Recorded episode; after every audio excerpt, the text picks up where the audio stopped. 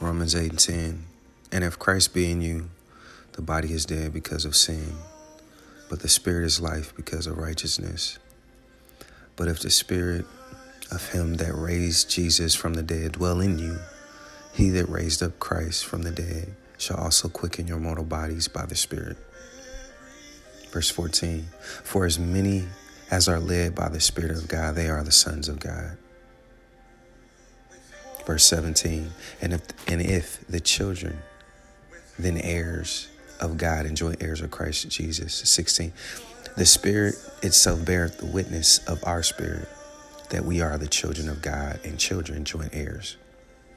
18 For I reckon that the sufferings of this present time are not worthy to be compared with the glory which shall be revealed in us. Father, I thank you that you have withheld nothing back from us. Father, you've given us the Holy Spirit, you've given us uh, the same Spirit that raised up Jesus from the dead.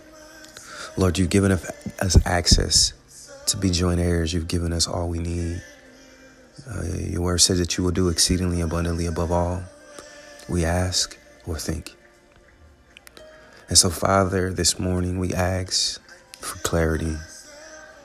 We ask, Father, that our purpose begin to consume us. Father, we thank you that they that are led by the Spirit are your sons and daughters. And Father, we thank you. We ask for your word to continue to guide us. You've given us this day. Today we say thank you. We have another hour, another minute, another opportunity to lift up our lives, to lift up our voices, to say thank you, and to become what you've asked us to become. So today we thank, we cry, Abba, Father. We say thank you.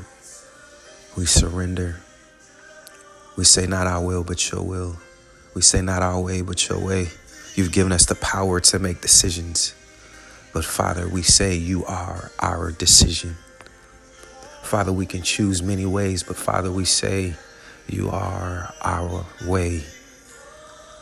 Lord, we thank you that you've given us opportunity, but Lord, you are our opportunity. Lord, we know where our help, our help comes from. It comes from you. We look to the hills, we look to the heavens. And today, Father, lifting our hands without wrath or doubting, we say, Father, be our consuming fire. Father, we say, you are omnipotent. Lord, we say that you are all knowing. Lord, we say you are everywhere.